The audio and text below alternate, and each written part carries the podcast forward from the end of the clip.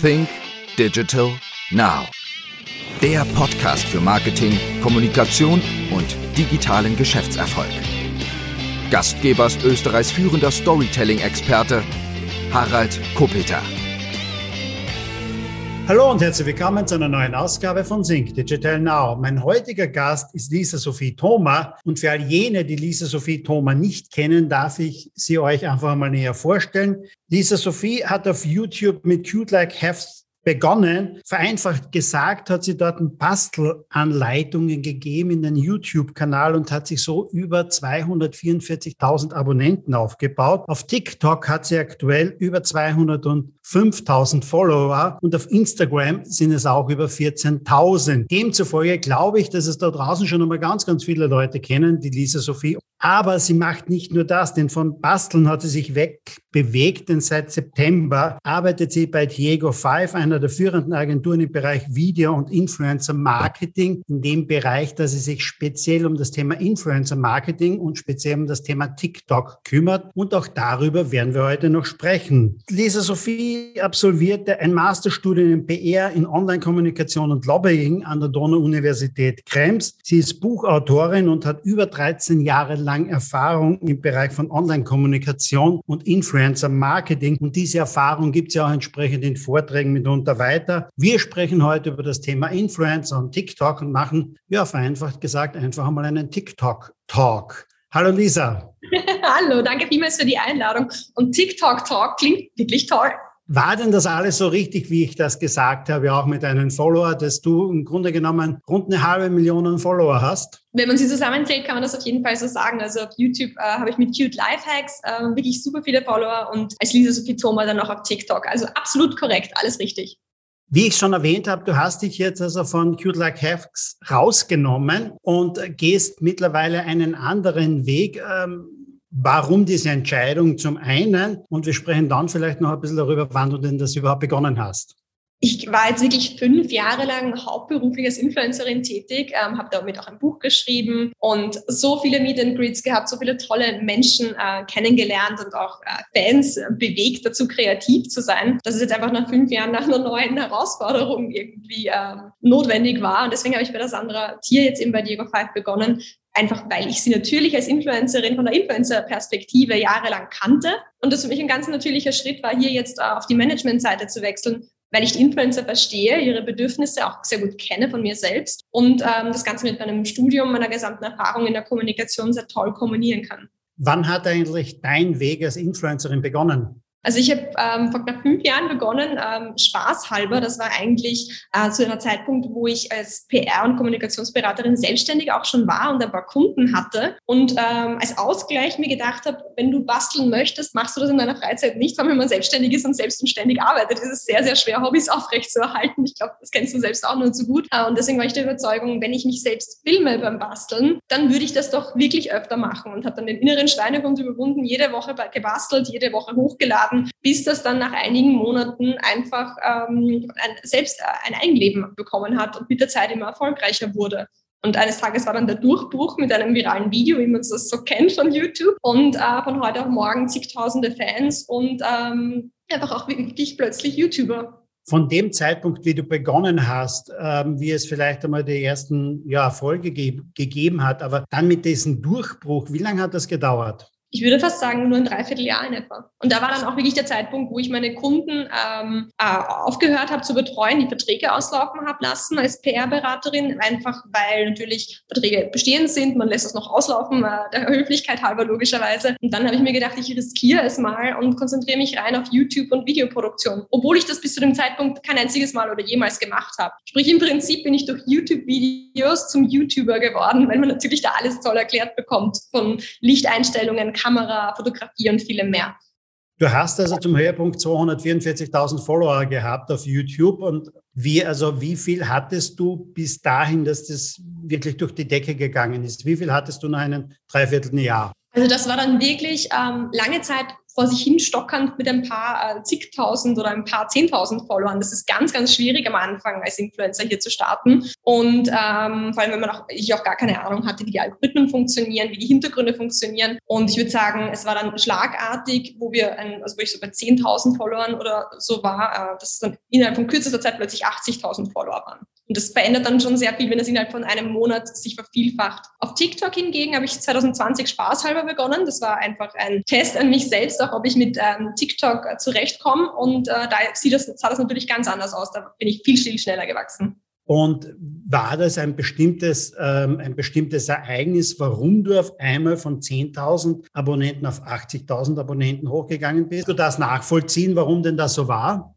Ja, ja, absolut. Also heutzutage ist mir ganz klar, warum das passiert ist. Ähm, da kommen sehr viele Faktoren zusammen. Einerseits muss das Video so aufgebaut sein, dass es äh, natürlich die Audience auch wirklich fesselt. Und ähm, andererseits muss es auch einfach zum Algorithmus zu dem damaligen Zeitpunkt passen. Also zu dem Zeitpunkt beispielsweise hat YouTube Videos, die länger sind, sehr, sehr gerne gefeatured und mehr geteilt. YouTube wollte in die Richtung Netflix gehen und die Videos mussten einfach wirklich 20 Minuten, 30 Minuten lang sein. Und das war eines meiner längeren Videos, ähm, was dann wirklich aufgrund dessen, glaube ich, auch eher viral gegangen gegangen ist, weil es halt toll zum Algorithmus gepasst hat und auch zum äh, Zeitgeist dieser, genau dieser Monate. Das waren lauter Trends, die toll gepasst haben, mehrere Bastelvideos und das hat dann einfach gut zusammengepasst. Deswegen ist es so erfolgreich geworden. Jetzt gibt es da draußen natürlich eine Menge Leute auch, die gerne auf YouTube jetzt hunderttausende Follower hätten, denn auch, die das aber wahrscheinlich vielleicht nie erreichen werden. Was willst du denen mitgeben auf dem Weg, um vielleicht nicht aufzugeben oder mitzugeben als Tipp vielleicht auch, äh, um irgendwo einmal auf 10.000 Follower zu kommen, auf 100.000 Follower zu kommen? Ich glaube, aktuell mit YouTube zu starten ist eine wirkliche Herausforderung. Vor allem muss man sich immer überlegen, ähm, wer jetzt schlussendlich die Zielgruppe ist. Wenn man als Influencer erfolgreich werden möchte, man sagt, die Zielgruppe ist eher jüngere Zielgruppe, Millennials, dann würde ich auf jeden Fall TikTok eher empfehlen, weil es einfach eine ganz andere äh, Audience auch dort ist. Wenn man aber sagt, die Zielgruppe ist älter oder über 30, dann würde ich natürlich sagen, okay, vielleicht eher zu YouTube greifen. Vor allem, wenn man sagt, man möchte inhaltlich etwas längere Videos produzieren und das ein wenig in einem Art Fernsehformat-Style machen. Und ich glaube, ganz wichtig ist genau dieser Fernsehgedanke. Ich glaube, es ist ganz wichtig, dass man selbst den Kanal analysiert und sich bewusst ist, welche Inhalte man produzieren möchte. Die müssen eine Content-Strategie haben und das ist nicht ähnlich wie bei einer Fernsehproduktion. Wir machen hier bei Diego 5 super viele unterschiedlichste Dokumentationen, äh, TV-Serien und mehr. Und ich merke einfach hier sehr, sehr viele Parallelen, dass es natürlich natürlich dem TV-Format sehr ähnlich ist. Wenn man auf YouTube erfolgreich sein will, einfach denken, als wäre es ein Fernsehsender. Jetzt wird es da draußen natürlich eine Menge Zuhörer geben, die es interessiert. Was verdient man als Influencer, wenn man über 200.000 Abonnenten hat auf YouTube? Beziehungsweise ja. welche Einkommensströme gibt es da? Weil es gibt ja auch mehrere Einkommensströme, wenn man es so will, wenn man auch quasi die Videos kommerziell vermarkten will.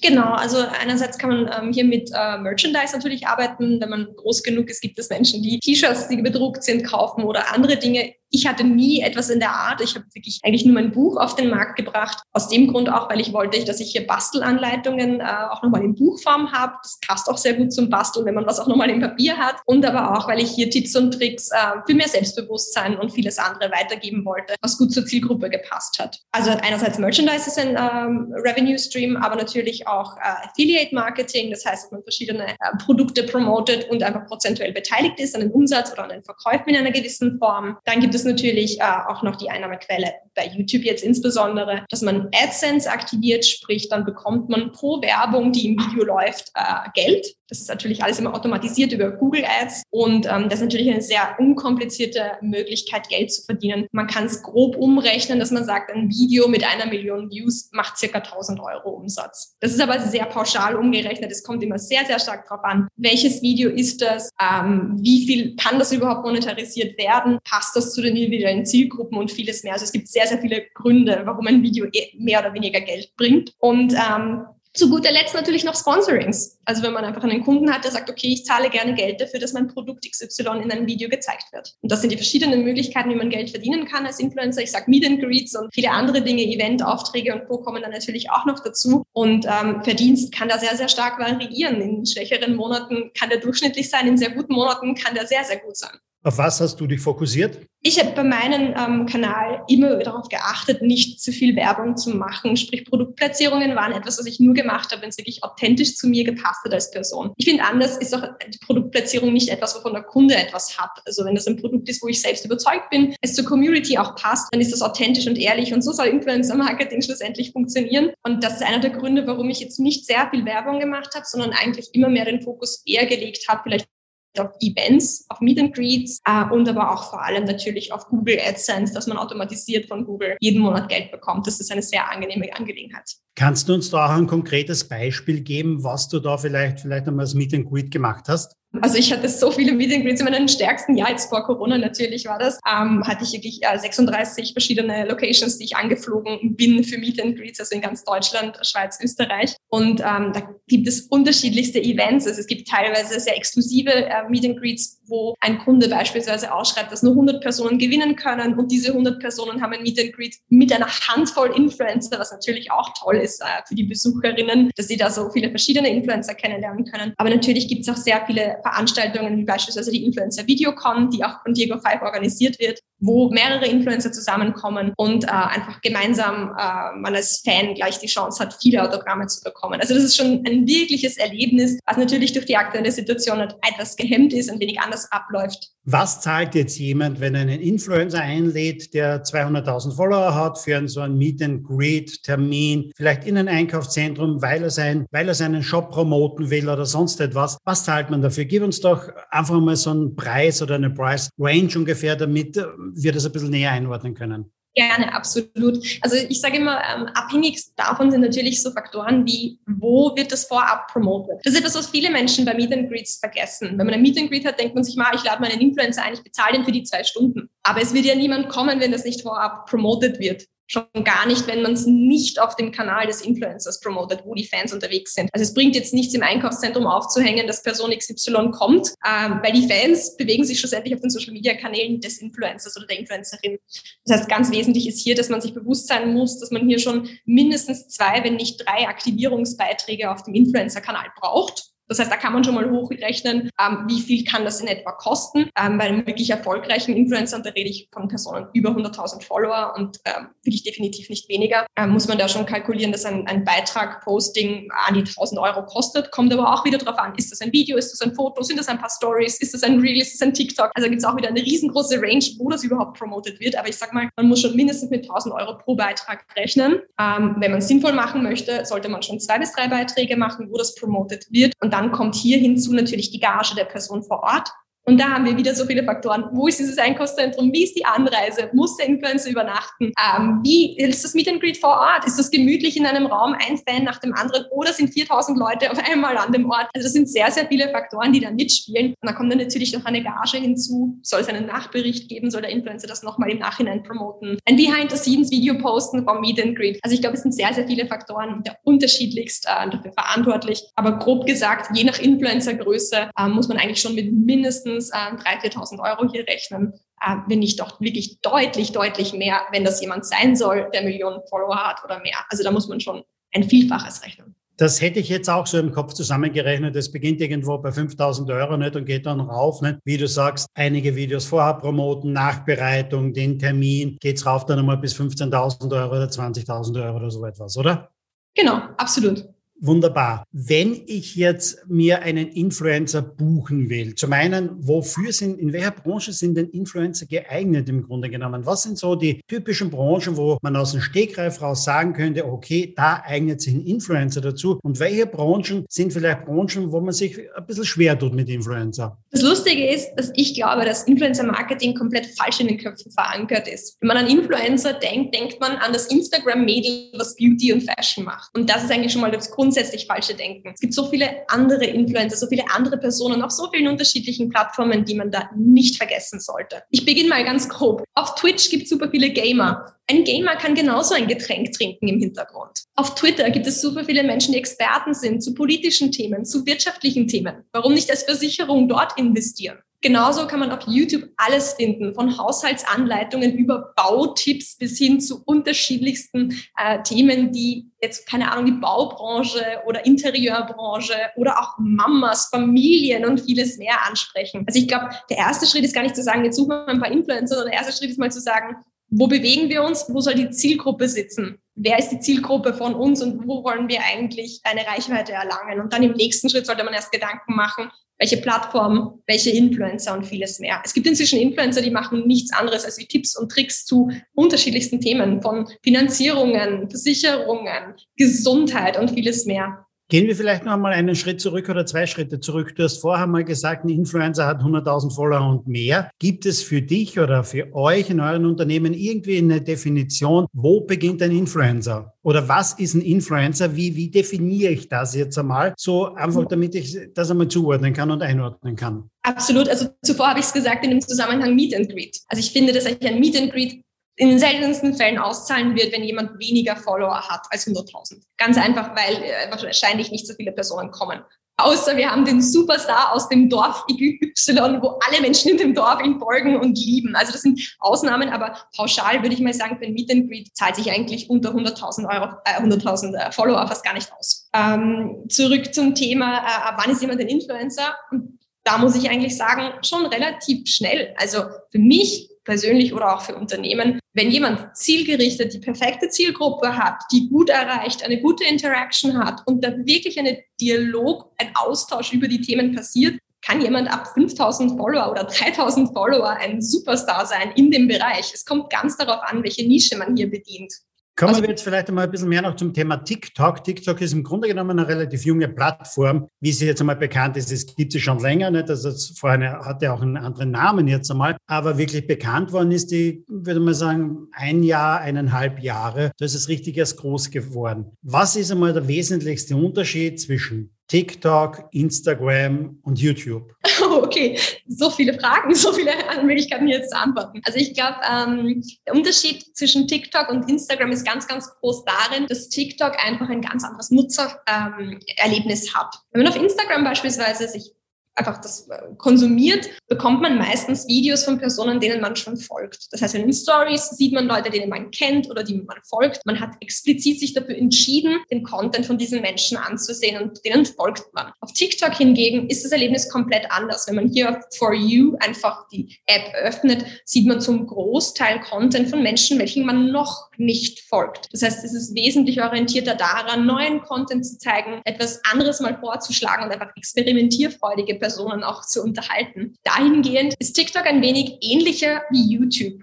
Da ist auch eine, eine ganz große Komponente bezüglich dem Algorithmus, der sehr, sehr ähnlich ist, wo einfach ein Nutzer ähm, ein, ein, ein Profil anhand des Nutzerverhaltens erstellt wird. Sprich, wenn man sich für ein Video entscheidet, dann geht alles eher in die Richtung. Wenn man sich gegen ein Video entscheidet, dann wird man wahrscheinlich weniger Content in diese Richtung sehen. Und ganz ähnlich funktioniert natürlich YouTube und TikTok auch. Jetzt bist du schon über viele Jahre in dieser Welt zu Hause. Warum ist TikTok plötzlich so groß geworden?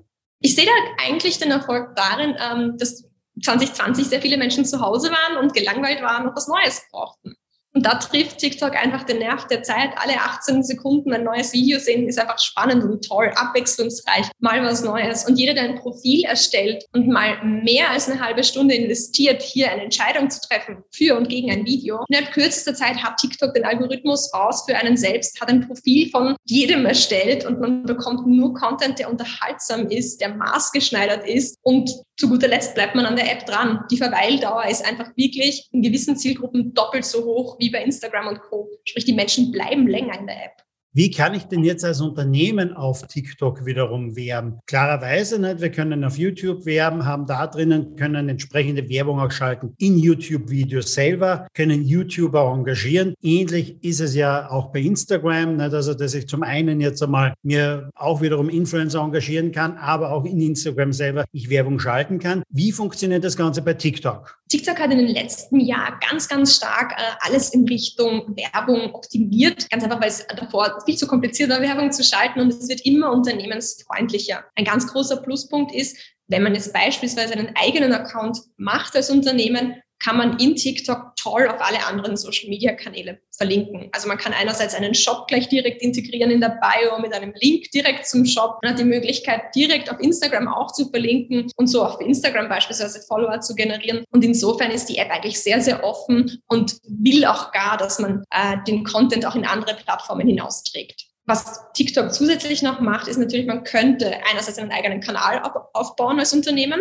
Man könnte aber genauso gut eine Influencer-Marketing-Kampagne machen. Man könnte genauso gut sagen, die Zielgruppe ist in dieser Altersgruppe und man macht ein Mapping mit unterschiedlichen Influencern, die die hierfür passen und schaltet eine Kampagne auf deren Kanälen. Das ist natürlich wesentlich weniger Zeitaufwand, als wie hier einen eigenen Kanal zu erstellen. Womit oder wie verdienen jetzt Influencer wiederum Geld auf TikTok? Wie ist da der Unterschied jetzt einmal äh, von einem Influencer? Wie verdient er Geld auf, sagen wir mal, Instagram? Wie verdient er Geld auf TikTok? Äh, wir haben auf TikTok äh, ganz ähnlich, wie ich es zuvor bei YouTube erklärt habe. Bei YouTube macht man Geld mit äh, Google Ad Revenue, mit Werbung, die auf dem eigenen Kanal läuft. Ganz, ganz ähnlich ist das mit TikTok mit dem Creator Fund. Das ist ein eigenes Programm, wo man auch wieder als Partner quasi gesehen wird und unterstützt wird, wenn man viele, viele Views auf unterschiedliche Videos hat. Ähm, das ist aber aktuell in Österreich noch nicht zugelassen, in Deutschland schon wahrscheinlich aber auch relativ bald nach Österreich kommen. Ähm, auf TikTok kann man zusätzlich auch noch Geld verdienen in Livestreams. Sprich, hier kann man live gehen und mit den Fans interagieren. Und wenn sie wirklich zufrieden sind mit einem Content, dann haben sie die Möglichkeit, mit echtem Geld gewisse digitale Geschenke zu kaufen und diese dann äh, einem Creator zu schenken. Und so kann man auch auf TikTok Geld verdienen. Es äh, sind ja wirklich sehr, sehr kleine Beträge,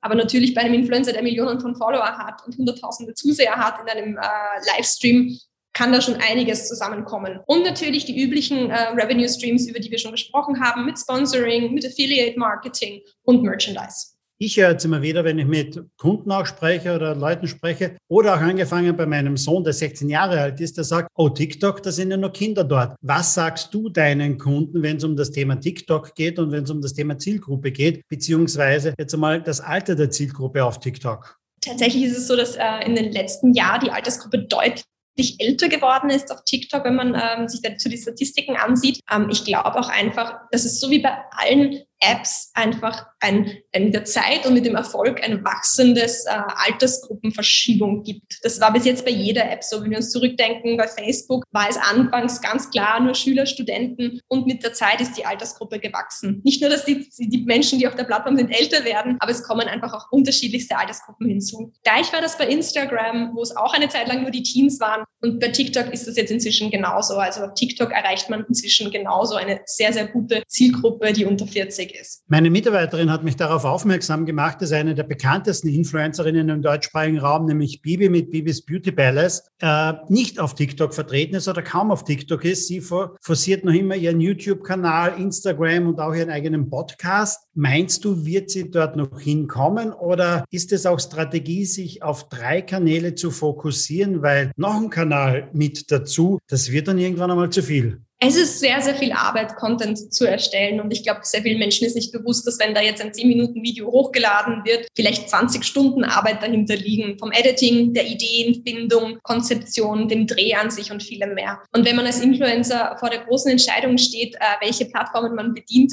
macht man natürlich YouTube am allerliebsten. Da funktioniert die Monetarisierung toll. Man bekommt über Google AdSense monatlich einfach Geld überwiesen. Auf TikTok funktioniert es ja in Österreich leider noch nicht, äh, aber in Deutschland funktioniert es auch schon. Aber das sind einfach so äh, Faktoren, wo man sich überlegen muss, wo ist die Community am stärksten und da ist natürlich YouTube für Influencer ähm, das wirklich monetär am sinnvollsten, äh, sinnvollste Medium.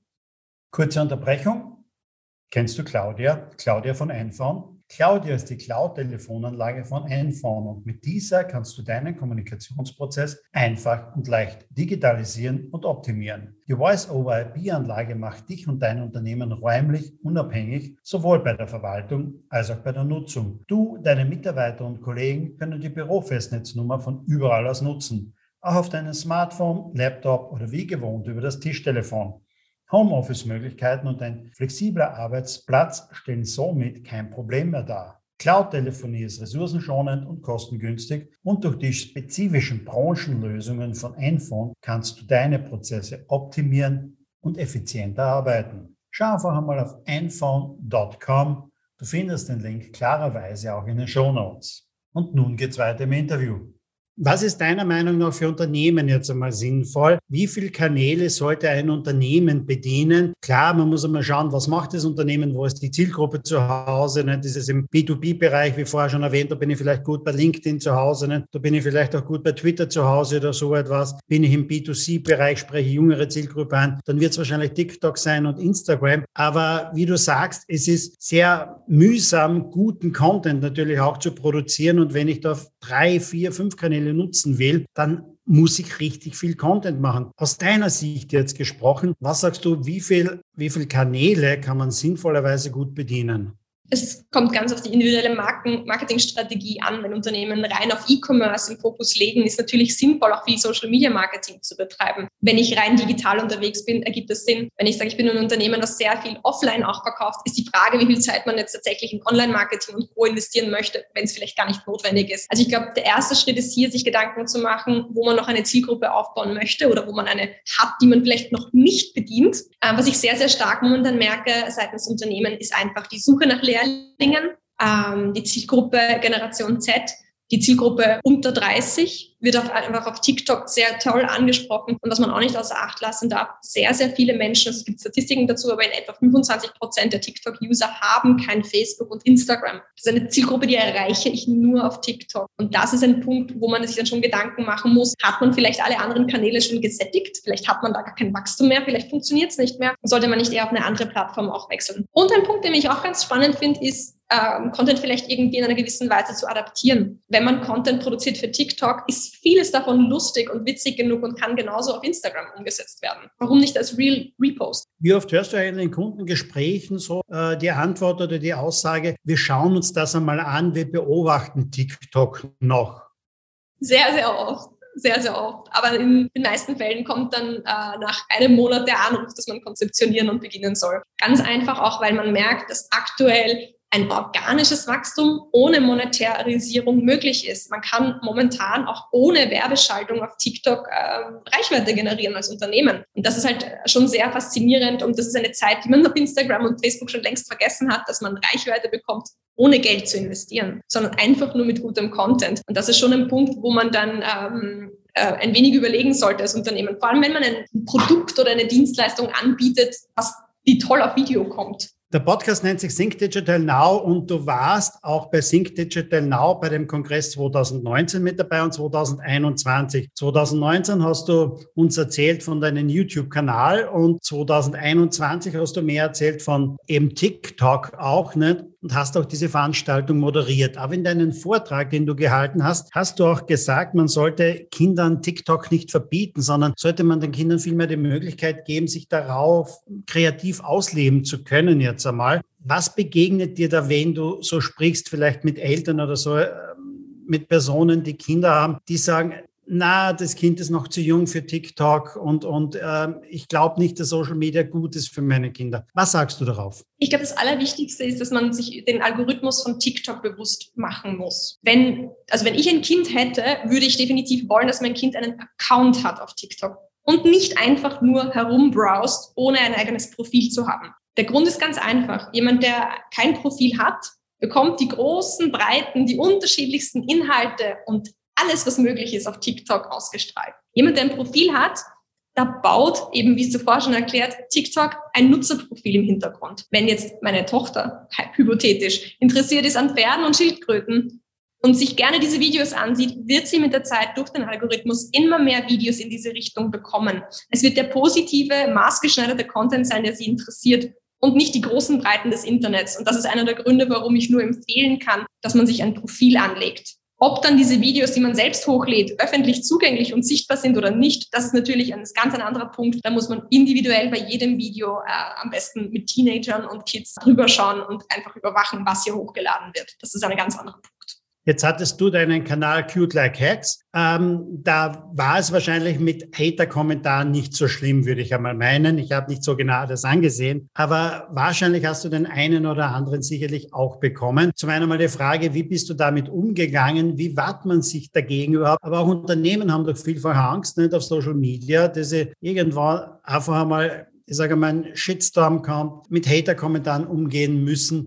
Wie gehst du persönlich mit dem um, beziehungsweise hast du eigentlich solche Kommentare erhalten? Natürlich, also ganz, ganz viele. Also vor allem am Anfang, und das ist eine Beobachtung, die ich von sehr vielen Seiten schon gehört habe bei Influencern, dass gerade am Anfang, wenn man noch nicht erfolgreich ist, sehr, sehr viel Hate kommt. Die Videos sind noch nicht erfolgreich. Es gibt eine Angriffsfläche und natürlich ähm, gibt es sehr viele Menschen, die dann einfach gerne Hass hier verbreiten, weil ein Video ist nicht erfolgreich erfolgreich, du bist nicht erfolgreich. Es gibt einfach schon genug Angriffspunkte, äh, wo man jemanden persönlich attackieren kann. Anfangs war das recht schwierig für mich mit der Zeit und auch mit dem steigenden Erfolg war es natürlich einfach auch nicht mehr vorhanden. Und mit der Zeit ähm, habe ich mir auch äh, wirklich beinhart äh, Filter aufgebaut. Also auf YouTube kann man das ganz einfach machen, dass gewisse, also gewisse Wörter, wenn sie verwendet werden, äh, gar nicht gepostet werden können als Kommentar. Also das finde ich auch ganz wichtig, dass man da einen gewissen Filter hat an Wörtern, Schimpfwörtern und vielem mehr, was gar nicht veröffentlicht werden darf auf dem eigenen Profil, weil ich finde auch nicht, dass es einen Mehrwert hat für andere Zuseher, Kommentare in der Art zu lesen.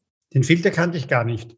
ja, das ist, glaube ich, eine sehr hilfreiche Funktion, weil man einfach gewisse Schimpfwörter ausfiltern kann. Und ich finde es nicht notwendig, dass hier Hass auf, äh, online verbreitet wird. Schon gar nicht auf einem Kanal, wo es um Basteln äh, und Kreativität geht. Also das finde ich nicht wirklich passend. Und bei Unternehmen gibt es natürlich Community Management. Also wir bieten das auch an bei Diego Falk, dass man einfach Community Management Paket mit hat, äh, wo gewisse Wordings, Do's und Don'ts und vieles mehr schon vorab definiert werden. Und dann Community Manager, die unterschiedlichen Accounts betreuen. Wenn dann natürlich ein Shitstorm ausbricht, das Risiko gibt es in jeder Hinsicht. Das kann man aber genauso haben, wenn man Werbung macht, wenn man äh, klassische Werbung hat, Printmedienprodukte äh, bucht und vieles mehr. Also ein Shitstorm ist eigentlich etwas, wo man niemals wirklich gewappnet ist. Wichtig ist, dass einfach genug Personen Fotos, Videos und Dinge, die man ausstrahlt, sehen, um sowas zu vermeiden. Wenn ich das ein bisschen richtig so mitgerechnet habe, denn auch, dann warst du, wie du deine Kanäle gestartet hast oder deinen YouTube-Kanal gestartet hast, so um die 20 Jahre alt. Ist das soweit oder stimmt das ungefähr? Nicht wirklich, das ist eine sehr nette Vermutung. Nein, tatsächlich, ich habe erst ähm, mit ähm, 28, 27, 28 begonnen. Ach, 27, 28, okay. Ja, ja, also ich bin ein alter Hase als YouTuber, also ich war immer die YouTube-Mummy eigentlich unter den YouTuberinnen oder auch Influencern. Ich bin lange, lange Zeit eigentlich die Älteste im Raum gewesen und vor allem bei TikTok-Events, wo, wo ich als TikTokerin eingeladen wurde, war ich natürlich überdurchschnittlich alt. Worauf ich aber hinaus will, ist das mit 28 Jahren oder 27, 28 Jahren ist man doch als Persönlichkeit ein bisschen mehr gefestigt und das alles und geht wahrscheinlich mit Hatern-Kommentaren etwas anders um, als wie wenn ich so einen Kanal starte mit 15 Jahren. Hättest du so Tipps vielleicht für welche, die jetzt 15 Jahre alt sind oder vielleicht hören uns da auch Eltern zu von Kindern, die mit 15 sehr stark auf TikTok unterwegs sind oder YouTube, Instagram, die vielleicht Hater-Kommentaren ausgesetzt sind. Hast du da zusätzlich zu dem, dass man es auf äh, YouTube jetzt, glaube ich, sperren kann, gewisse Wörter, aber andere Tipps noch, wie ich vielleicht damit umgehen kann oder sollte? Ich glaube, ganz wichtig ist, dass man sich seinen Selbstwert bewusst ist dass man sich bewusst ist, was man kann, wer man ist und auch was man darstellen möchte für sich selbst gar nicht für die andere Welt. Es geht eigentlich immer nur um einen selbst, dass man sich bewusst ist, was man kann und welche Stärken man hat. Ich glaube, es ist ganz wichtig, dass man ähm, vielleicht auch irgendwie so ein Notizbuch an sich selbst schreibt, worin man toll ist und dass man diese Dinge nicht ernst nehmen soll. Und im Ernstfall wirklich Notfallbuch aufmachen, die kleinen Notizen durchlesen und sich bewusst sein, warum man das macht und was die Motivation hinter dem ganzen Kanal ist. Bei mir war es beispielsweise, Menschen zu inspirieren, kreativ zu sein. Und das ist, äh, glaube ich, eine ganz tolle Motivation. Und wenn man sich das selbst dann vor Augen führt, warum man das macht und worin man eigentlich toll ist, dann ist es auch nicht mehr wichtig, was andere Menschen sagen.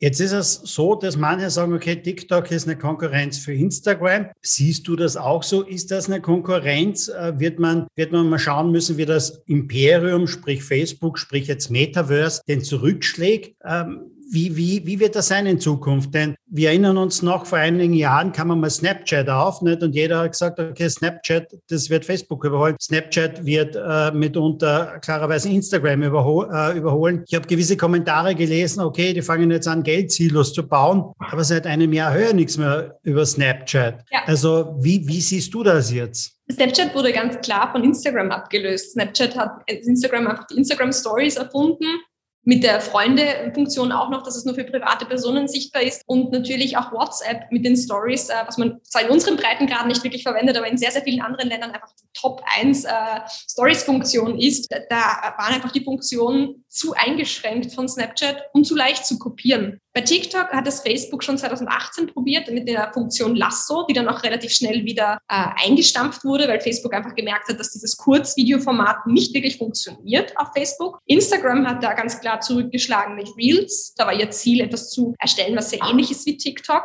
Ich glaube aber, dass die Art und Weise, wie der Algorithmus funktioniert auf TikTok, etwas ist, was sich ganz, ganz klar unterscheidet äh, von dem Algorithmus auf Instagram, wo man einfach viel, viel mehr Inhalte sieht von Menschen, welchen man folgt. Und das macht, glaube ich, einen ganz großen Nutzerunterschied. Und das, insofern kann es jetzt nicht wirklich verglichen werden. Außer Instagram ändert den Algorithmus, was andauernd in Gerüchten äh, besprochen wird, dass es eventuell tatsächlich wieder zurückgehen wird zu dem chronologischen Instagram-Feed. Jetzt hast du ja, wie vorher schon erwähnt, auf TikTok über 205.000 Follower, aber auf Instagram 14.500 oder so etwas. Liegt es daran, dass Instagram nicht so deine Plattform ist, so aus persönlichen Gründen raus, oder weil du da nicht so viel Energie reinstecken willst? Wo, woran liegt das eigentlich? Ich glaube, es ist eine Kombination aus beidem.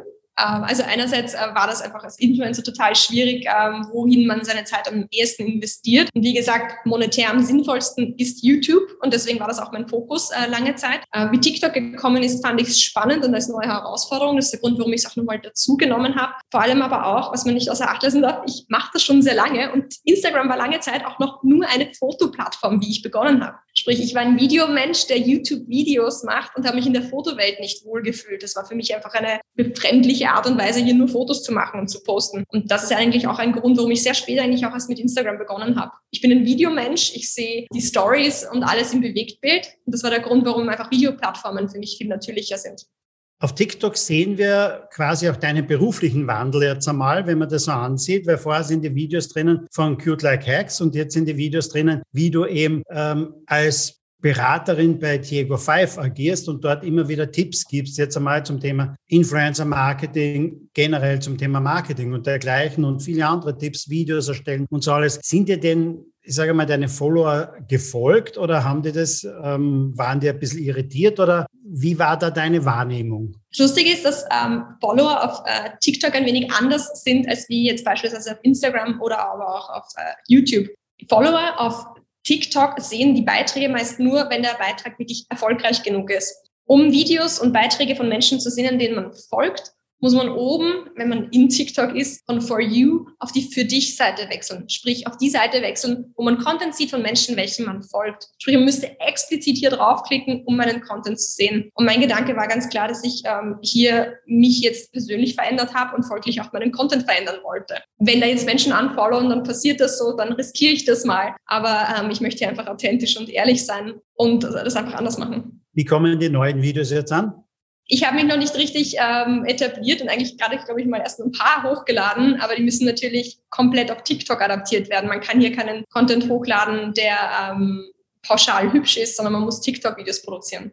Siehst du da irgendwie für 2022 kommen jetzt natürlich überall, wenn man reinschaut ins Netz, die Tipps eben für 20 und 22. Was sind so im Social Media Bereich vielleicht deine Tipps für 2022? Was kommt? Was wird gehen? Worauf sollte ich mich vielleicht ein bisschen fokussieren? Wo sollte ich meine Energie reinstecken und wo sollte ich Energie rausnehmen im nächsten Jahr? Ich glaube ganz klar, ähm, definitiv äh, mehr Trend werden noch Podcasts ähm, der nächste Bereich, der definitiv auch noch erfolgreicher wird, ähm, sind Live-Shopping-Events. Sprich, da denke ich jetzt gar nicht an, an, an Shopping in TV, sondern auch wirklich Live-Shopping auf der TikTok-Seite, Live-Shopping auf der Instagram- oder Facebook-Seite. Einfach wirklich eine Art moderiertes Format mit einem Shopping-Erlebnis, wo Produkte individuell getestet werden, vielleicht auch mit Influencern, vielleicht aber auch mit Persönlichkeiten, Promis und Co. Ich glaube einfach, dass Unternehmen viel redaktioneller denken müssen und das nicht im Sinne von Corporate Blogs, sondern noch viel größer im Sinne von Corporate Channel mit TV, Video und viele mehr. Das sind Trends, die kommen aus Asien und Amerika und die werden bei uns einfach noch nicht so aufgegriffen. Ich glaube, da geht der Trend ganz stark hin.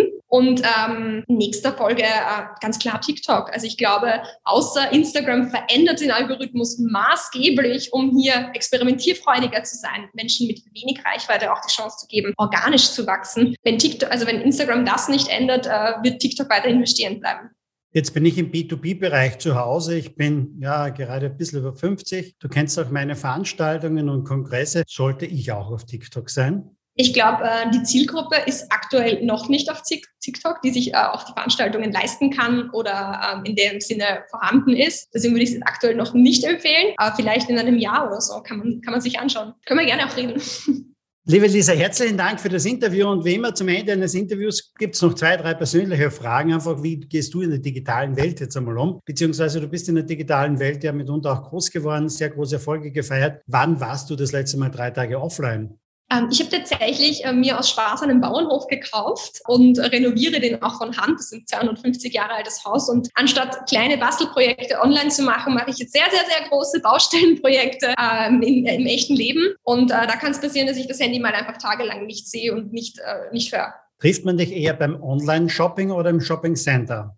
Definitiv beim Online-Shopping. Das habe ich mir über die Jahre als Influencerin antrainiert, weil ich auch nicht shoppen gehen konnte in dem Sinne, weil ich einfach immer mit Fans Fotos machen musste. Was schön und toll ist, wenn es aber darin ändert, dass man mit keiner Freundin mehr shoppen gehen kann, weil die alle genervt sind, weil man die ganze Zeit nur Selfies macht, ähm, dann resultiert das darin, dass, mich, dass ich über fünf Jahre jetzt einfach verlernt habe, äh, shoppen zu gehen, alles online kaufe. Jetzt hast du selber ein Buch geschrieben. Wir sind aber momentan gerade in einem digitalen und auditiven Format zu Hause, in einem Podcast. Aber wenn du ein Buch zur Hand nimmst, nimmst du das klassische Buch zur Hand, nimmst du ein Kindle zur Hand oder eher ein Hörbuch? Ich nehme definitiv ein klassisches Buch, Hardcopy.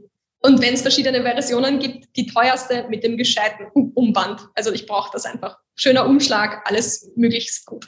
Jetzt hast du gesagt, du hast dir einen alten Bauernhof gekauft und renovierst den ganzen. Ich nehme mal an, da geht eine ganze Menge Geld auch rein. Aber nehmen wir mal an, ich würde dir 5000 Euro geben mit der Auflage, du musst das entweder in Airbnb investieren oder in Lufthansa. New Economy, Old Economy. Wohin gibst du diese 5000 Euro? Ja, definitiv Airbnb. Also in die digitale Welt. Definitiv, ja. Wenn wir schon bei der digitalen Welt sind, ähm, gehen wir mal davon aus, du bist sehr jung, wird noch nicht sein, so, aber du verspürst ein kleines Wehwehchen. Fragst du da zuerst Dr. Google oder gehst du zum Hausarzt? Zuerst Dr. Google, definitiv. Sollte man nicht machen. Also um hier mal einen Gesundheitstipp zu machen, definitiv nicht machen. Äh, aber mache ich sicher sogar. Liebe Lisa, herzlichen Dank für das Interview. War ein tolles Interview. Wir haben viel Neues erfahren. Herzlichen Dank dafür. Danke vielmals für die Einladung. Es war mir ein Vergnügen. Dankeschön. So, liebe Hörer, das war eine weitere Ausgabe von Sync Digital Now. Ihr könnt Lisa Sophie Thoma auch live sehen, nämlich bei den nächsten Veranstaltungen. Es gibt am 19. Mai den Fresh Content Kongress in Graz. Dabei geht es um das Thema Marketing, Sales, Kommunikation und Unternehmertum. Und dann weiter am 6. Oktober in Graz. Auch da wird Lisa auch wieder mit dabei sein, zum einen als Moderatorin, aber auch wieder mit einem Vortrag über das Thema Influencer. Da werden wir sie auch wieder sehen. 6. Oktober, Sync Digital Now, der Kongress wiederum in Graz, im Kongress Graz. Und dann noch einmal am 22. Nein, am 28. November in Wien beim Fresh Content Kongress. Den gibt es erstmalig dann auch in Wien im Jahr 2022. Wir sehen uns, wir hören uns. Bis dann.